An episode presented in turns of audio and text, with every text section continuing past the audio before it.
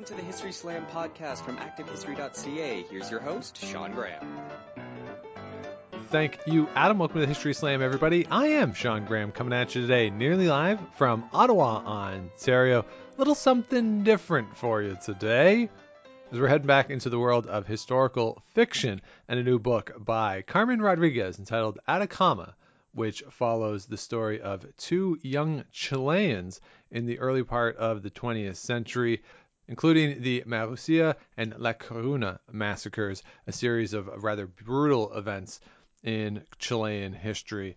And in telling the story of these two young characters as they grow up in this time, as they become adults, the book touches on a lot of issues, not just those in Chilean history that are specific to the struggle for workers' rights in Chile, but a lot of broader issues, including gender, the transmission of trauma, and the role of art in society as well. There's a lot of big themes here that speak not only, again, just to Chilean history, but to, to, to broader themes that are applicable to everybody uh, who might pick, pick this up. And, and certainly, as Carmen says in the episode, given the influx of Chilean immigrants into Canada during the second half of the 20th century that really increased the population of the Chilean Canadian community. The, the, certainly, uh, th- there's a lot here that is very relevant to Canada and Canadian history as well. So uh, this is a book that that certainly goes well beyond the borders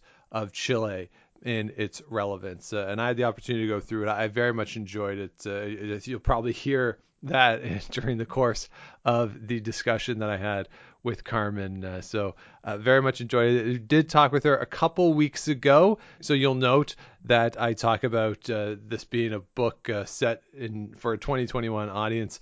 Don't be thrown by that because it still works for a 2022 audience now that we're here into January and the calendar has flipped once again. Uh, that, that's certainly it's not like the book became irrelevant on December 31st. Uh, I, I, think it really still speaks to a, a contemporary audience. So uh, I expect everybody will enjoy the book, and I hope that you'll enjoy this discussion because uh, I certainly did. So let's get right into my chat with Carmen Rodriguez.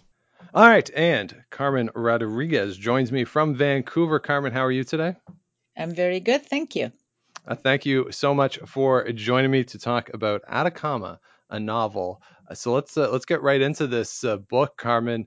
And, and, what I'm most curious to start with is the idea of historical fiction. We, we've talked a couple times on the show about telling historical stories through a novelization. But for you, what what really struck you about telling this particular story in this format, and why do you think it's the most effective way to tell the story? Well, I believe that uh, individuals have an impact on what happens around them and on their times. At the same time, those times and that context has an influence on those individuals. So anybody's life, anybody's story is intricately uh, connected to what is around them. Now, this is uh, particularly more important when those times are tumultuous or eventful. And uh, that's what I wanted to do with this novel. Actually, also with my previous novel and my short stories, it was a similar matter. Um, in my previous work, I talked about, I, I wrote about the interaction between this uh, family and the changing times during the uh, Allende period, actually the, several years, uh, three decades leading up to the uh, government of Salvador Allende uh, in the early 70s and then the military coup of 1973. So in that case, I also uh, tapped on history uh, or integrated history rather into the narration of these fictional characters. So, similarly, in Atacama, I do the same thing, but I go back in time to the first half of the 20th century and um, through the eyes and the voices of uh, two characters, I explore both their um, psyches and inner workings and, uh, and lives in connection to the historical events that they lived through.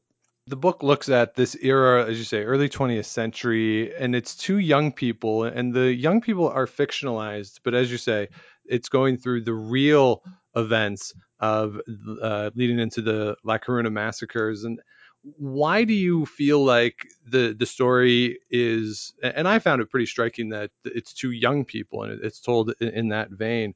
But why use younger characters in the midst of this particular event uh, that is obviously full of violence. Like Right. it, it struck me as almost a contrast uh, to tell that story Mhm. through the eyes of young people. But what, what was the motivation behind that? There were a couple of motivations. One is that I based um, the book on my parents' stories. My mother witnessed a very traumatic event when she actually she was younger than the character in the book, an event that is narrated early in the novel where she lived, which was uh, in those days very northern Chile, the last uh, the last uh, city to the north of Chile, which later became part of Peru, which had originally been part of Peru and then taken by Chile through a war. So uh, she witnessed a very traumatic event that had had to do with a massacre in which his father had been involved. So uh, she told me and my brothers uh, that story that she had kept to herself for all her years. She told us that story in her death, deathbed. And um, and she concluded by saying that now you know why I always hated my father because my Mm. father was a murderer. Um, so that when she told us that story when she was dying in 1993, um, that really struck me, and uh, I started uh, researching those events. At the same time, I found out that uh, I run, uh, bumped into this uh, events that had happened not too far away, four or 500 kilometers to the south, in the middle of the desert, in a saltpeter mine called La Coruña, where there had also been a massacre, this time of uh, Chilean workers. And my father, who had grown up in the saltpeter mines and on the coast of northern Chile, of the Atacama Desert, had always been a, a fantastic storyteller. And he told us all the stories about being young and being uh, being a boy, a child laborer, and all the things that he had to do to uh, help the family, foraging for food and all of that. So it didn't take long for me to start making the connections between what had happened uh, in Tacna, which my mother had witnessed, and what had happened in La Coruña, and all the stories that my father used to tell us when we were young. And that was the genesis of, of the novel. It's interesting that it comes from those personal experience because that adds that emotional depth to the writing that that always helps right? It, it's it's harder to do it when you don't have such a personal investment in it. So how much of the story is from the the stories of your parents and how much of the external research comes into it? And what type of research were we able to conduct about this era in Chilean history? The story is a fictional story. The overriding story of Lucia and Manuel is fictional. The, uh, as I said before, the opening um, uh, events are real and I placed uh, well, my mother. It was a, it was true that she was there and witnessed that event. My father was not in La Coruña when the massacre happened. So I fictionalized uh, these uh, characters. In a way, they're based on my parents, but not really. Uh, they evolved. You know how I don't know if you know, but when you write fiction, characters tend to uh, take things into their own hands and uh, and evolve in ways that you as the author were not expecting so they're very loosely uh, based on my parents but the overriding story and the story that connects them and the story that connects the two events and continues from then on is completely fictional. Now, I was able to do research, both archival research and uh, field research in Chile, in Peru, and also in Spain, because at one point one of my characters goes to Spain and is part it it's in the midst of the uh, civil war in the late uh, 30s. So, a lot of research. And as I found out more about what the real events and the history in which my characters were embedded, that also changed, evolved, uh, made my characters evolve and develop. Because also it's a bit of a coming of age novel. They start, the characters begin at the beginning are 12 years old, and by the end of the novel, they're adults in their 30s. So obviously they had to evolve and they evolved together with their activism with with their interests with their uh, professions and uh, and with what is happening around them obviously the story is centered around Chile and Chilean history at this time in, in Chilean history, but there's a, a lot of broader themes involved in the book, uh, not, not least of which is, of course, the relationship between the two principal characters that, that you mentioned. So I'm wondering how do you, as the writer, as the author of this, how do you find ways to seamlessly and effectively bring in some of these broader themes that are more universal that, that don't just speak specifically to Chile and Chilean history into the book in a way that you know I didn't find it particularly jarring when when broader themes are are explored or it just sort of occurred to me that that this book is applicable in a larger setting it's not just something that Chileans or people with mm-hmm. connections to Chile would find interesting. Is that something that consciously you have to do as you're writing, or, or is that the sort of thing that comes through organically as you're telling the story? I think both. I, th- I believe firmly that um, history of all countries at any time is interconnected. From the beginning of uh, capitalism, really, and the uh, the arrival of uh, Europeans in the Americas in search of goods and silver and gold, which they did find and took to Europe, which began, you know, imp- uh, gave an impulse to the beginning of capitalism. Uh, colonialism, imperialism, they're all related. They they uh, they affect uh, not one particular country, but continents, uh, Africa, Asia, everywhere. So from my point of view, everything is connected in terms of history. Now, in the first half of the 20th century, there were many, many connections. Again, capitalism had entered a different stage of expansionism. Britain, for example, had, uh, had was owning or British companies were uh, owned resources in Chile, in Paraguay, in Argentina, in Peru, everywhere. Later on, American companies came in, and again, they owned the resources, the natural resources of most uh, Latin American countries. And all of this was also related to what was happening elsewhere. In terms, on the other hand, workers' movements had begun to get organized and be very active from the half of the yeah mid 19th century and with marx and engels uh, communist manifesto and other uh, works and other activism that was happening in europe at the time that uh, had a huge impact at least in latin america and um, workers movements at the beginning of the 20th century were huge and were strong and they were not only uh, in search of better conditions, but they really wanted a revolution. And um, the triumph of the Russian Revolution had a huge impact on on uh, movements, workers' movements uh, in all of the Americas. But Chile was really a pioneer in that sense. Uh, the workers, the women, uh, the working women also were extremely well organized and very, very um, ideological. I was surprised, really, to find out through my research how well read, how well informed these uh, poor, uh, you know, these workers that lived in abject poverty, but how intellectually um, uh, aware they were of everything that was going on in the world and of the ways that they wanted to uh, take the go in in order to have a revolution and uh, the ideological differences were many.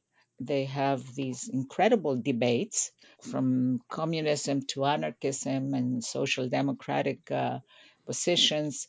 It was all part of that movement. And that was not only happening in, in Chile, that was happening in Canada. Don't Yeah. forget about the Winnipeg strike, right? And it was happening in uh, in the United States, and it was happening in Europe, and it was happening everywhere. So all of those things, it was an international connection among workers in order to resist uh, the imperialist uh, expansion of capitalism.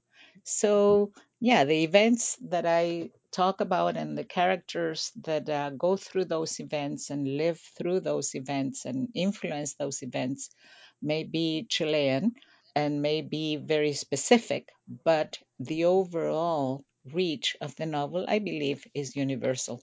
you know all that as the writer, right? This international context of everything going on, the Russian Revolution. You mentioned the Winnipeg strike. Uh, these things are happening around the world in the 1920s, and certainly in the 1930s. Like the, these, this is the global environment in which these characters are certainly living.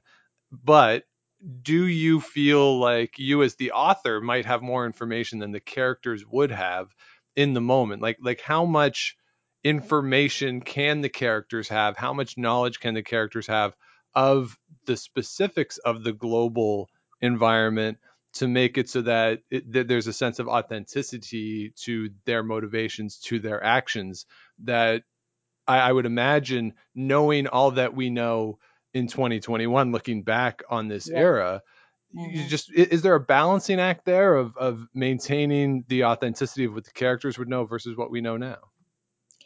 Of course, there is a balancing act, but at the same time, as I was saying, these characters were part uh, of movements that were very, very aware of what was happening both in Chile and elsewhere. They were very aware that what uh, their thoughts, their ideas, the strategies that their movements uh, pursued were part of an international uh, movement because in those days they were aware. Now, not in the way that we are aware now, looking back, obviously. So, yeah, in that sense, it is a balancing act. But at the same time, that was something that I did find out through my research of how aware these people were in, in those days. One of the other connections here, of course, is, is to Canada. This is largely a Canadian based show. Most of our listeners will be based in Canada. Mm. And there is, of course, a connection here between the, the story that's being told and what's going on uh, in Canada. So, so what to you, as as the author, someone who who's out there in Vancouver writing this Chilean story, what is the connection there between what's narrated in the novel and Canada uh, to a Canadian audience and to Canadian history? Well, as I already said, I think that there is the connection of the workers' movements that were happening all over the world, including Canada, at the time.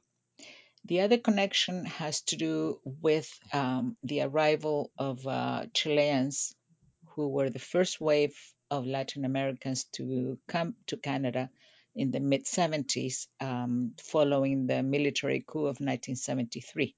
The arrival of Chileans to Canada was the product of the work of many Canadian uh, groups, organizations, church based groups, uh, workers' groups, unions, and so on.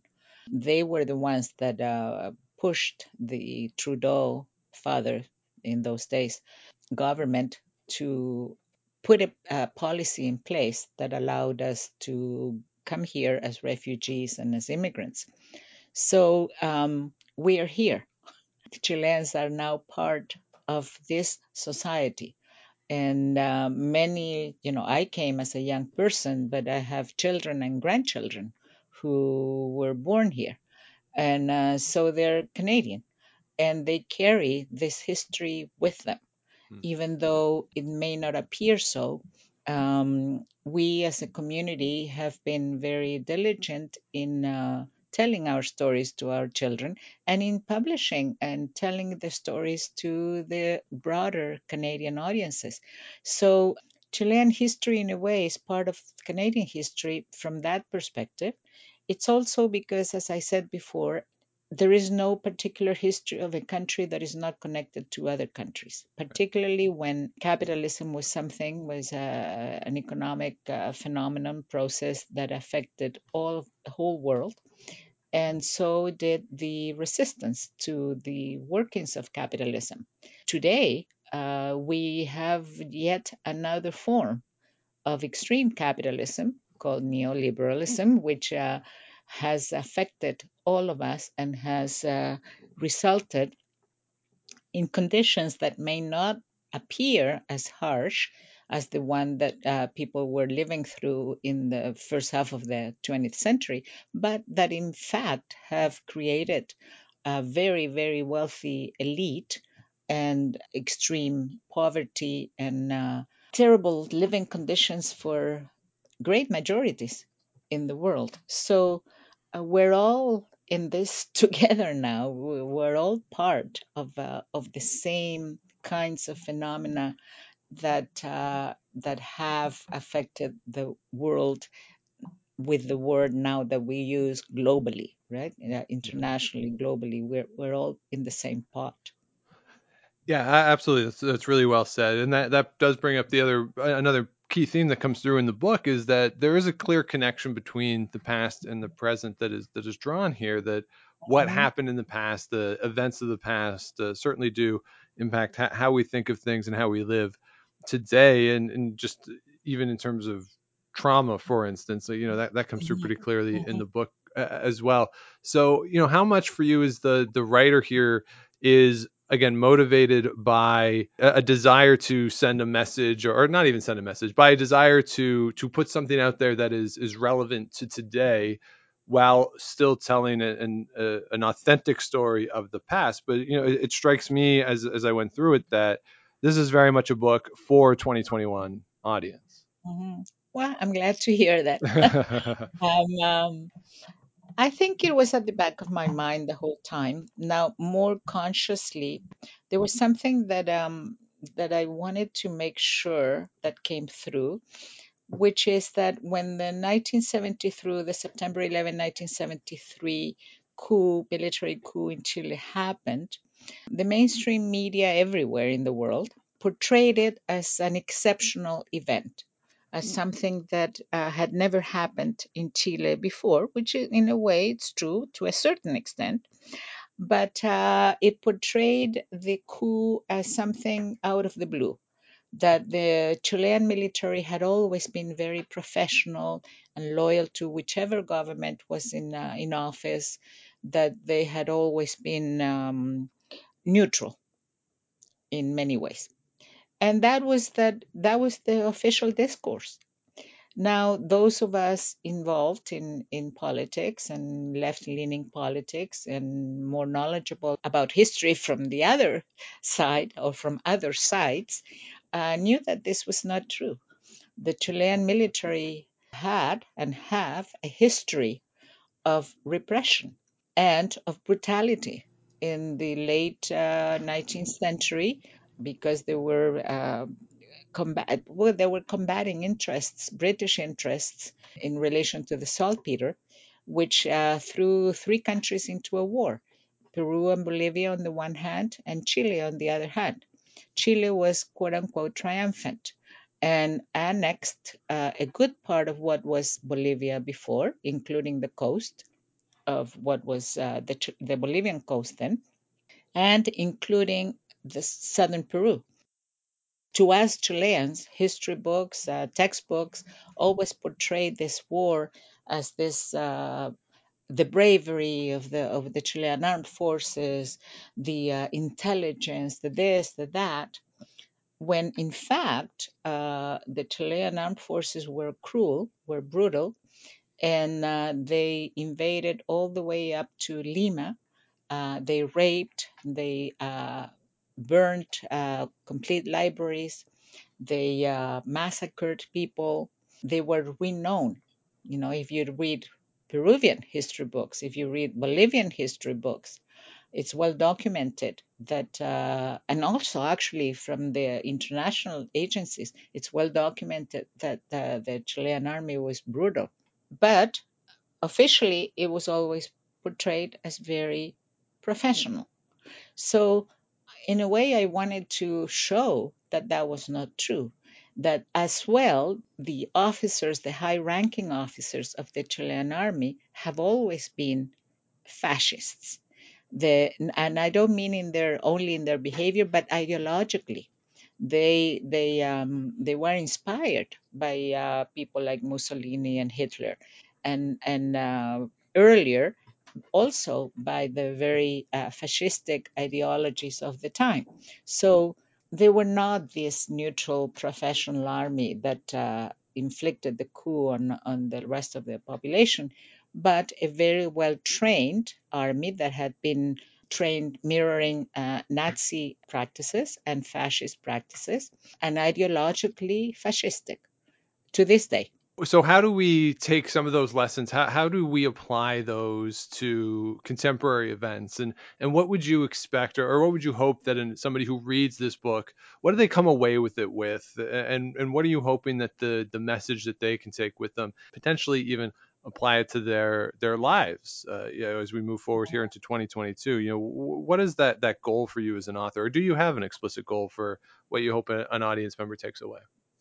I'm not sure whether I have a goal. Well, first of all, I wish for uh, for my readers to enjoy reading my book, to be attracted to those characters. To you know, I got to love those characters as I as I uh, created them. I found them, you know, so interesting and full of life and active and and uh, you know with all their faults and and you know their humanity i hope that my readers remember lucia and manuel for a long time. They may not remember what they did or how they did it but they may remember them as real people because i try to expose not only the external aspects of their lives and what they did and so on, but also their emotional lives, right? And their Mm-hmm. internal lives, because those that's part of uh, what life is. And uh, so I hope they they come away with uh, thinking that they have read a good story about about uh, people that are that seem real. Mm-hmm. At the same time, I hope they come away with an idea that um, individuals, as I said, can have an impact on their environment. And uh, even though they, you know, in the case of Lucia and Manuel, they may not have been quote unquote successful because they both wanted a revolution and the revolution didn't happen. Uh, but, you know, through their work, through art and writing, they did have a huge impact, right? They they they their lives were rich and their lives were rich not only for them as individuals but socially. They had an impact, a social impact on their environment. And um, we live in a time, you know, of contradictions in terms of um of uh, individualism and uh, and collective action. Um, there is a huge emphasis on the individual there's a huge emphasis on uh, taking care of yourself. You know, um, there are huge companies, you know, interested in only making sure that you don't think about anything else but yourself and you improve yourself and you improve your body and you improve your this and that. But we're social beings and uh, we are in many ways responsible for what is going on out there. And the out there is also also has a huge impact on who we are. But many times or often uh, we're not aware of that. We're not aware of how that history around us that social milieu is uh, shaping us. And at the same time we need to become aware of how we can have an impact on that social milieu that we are inserted in Really well said. And I, I think that's why, uh, you know, I, I come away. It's almost a story of hope, right? That this is a story of, Yes. you know, per, perse- uh, you know, perseverance, you know, coming together, creating those relationships, but ultimately one that, that brings hope and, and joy to to a certain extent to the character. Yes. So so it's a very Mhm. optimistic story in that regard. Yes, it is. Yeah. Yes, I, I, I I'm glad to uh, I'm glad to hear that you thought so because uh, that's that's my hope. You know, good. it's not a it's not a denunciation only of Right. terrible events, right? Mhm. Yep. It's also a story about people acting in response to those events and acting through the arts, Yeah. acting through creativity. So, in the end, it is a story of positive things and, and of hope Mhm. and of, uh, of um, showing how these characters, in spite of trauma and all the stuff that they've gone through, have taken it upon themselves to do something creative, useful, to be part in a positive way of the world. Well, uh, again, really well said. And, and Carmen, if people want to find Atacama, or you mentioned earlier some of the other work that you've done, uh, there's poetry work, short so, short stories, you got another uh, other novels out there. Uh, if people want more information about you in particular, then Atacama in, in particular, uh, where can they go, and what's the best way for them to pick up the book? I have a website uh, which is simply Carmen Rodriguez, one word, dot ca. There's a lot of information about my books and my life there. They can also go to, I urge people to go to their independent bookstores and uh, in their towns and uh, ask for the book. The book was published by Roseway, which is an imprint of Fernwood Publishing. So they can also order the book directly from Fernwood Publishing, which is fernwoodpublishing.ca. And they will send it to you lickety split. Um, and it's not very expensive. It's about $22, I believe. Yep. Uh, so, yeah, I urge everybody to read Atacama. Yes. Not because I wrote it, but because of the story and what it tells. Yeah, absolutely. I, I, I totally agree. And certainly do recommend it to everyone out there. And we will link to all of that in the show notes, or if you head on over to activehistory.ca, it'll be there with the post associated with this episode. So, Carmen Rodriguez, again, the book is Atacama. Go check it out. Uh, Carmen, thank you so much for taking the time to talk with me today. Thank you. So there you have it, my discussion with Carmen Rodriguez, and I thank her for taking the time to join me. And again, Atacama is the book, and check the show notes for all the links to Carmen's website and where you can pick it up. Uh, and as she said, always a fan of going to the independent, locally owned bookstores to get your reading materials here. As uh, you know, a lot of folks in January, you do that reset of what am I going to read this year. People like to have reading goals for the year and uh, throw comma on there. Uh, I certainly enjoyed it, and I think you will as well. So that will do it for this week's episode. We are off and rolling. Looking forward to 2022.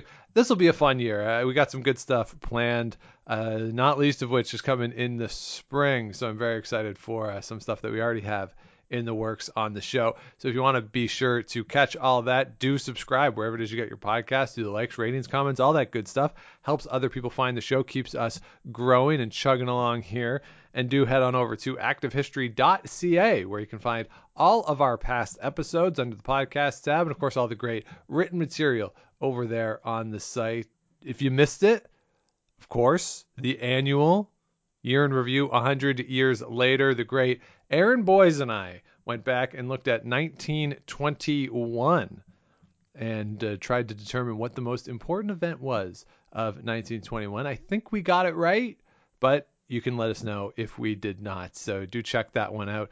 Uh, it was posted over on Active History on December the 17th. So always one of the highlights of the year for Aaron and I to get together and write that. Uh, so if you if you missed it, do check that one out, as well as all the other great stuff over there. And if you want to let me know what you think of the bracket or what you want to hear on the show, you can find me historyslam at gmail.com or on Twitter at the Sean Graham. So hope everyone is doing well here in 2022. Sending all of my best to everybody out there. I really appreciate everybody listening and following along over the years. It, it gives me gives me joy, I have to say, uh, that that people do listen to these.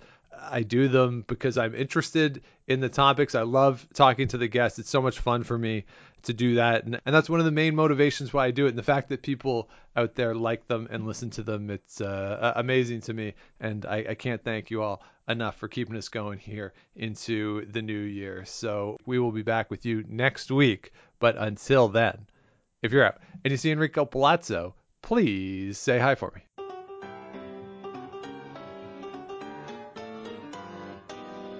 Thanks for listening to the History Slam podcast. Be sure to check out Active History for more features, articles, and be sure to subscribe on iTunes.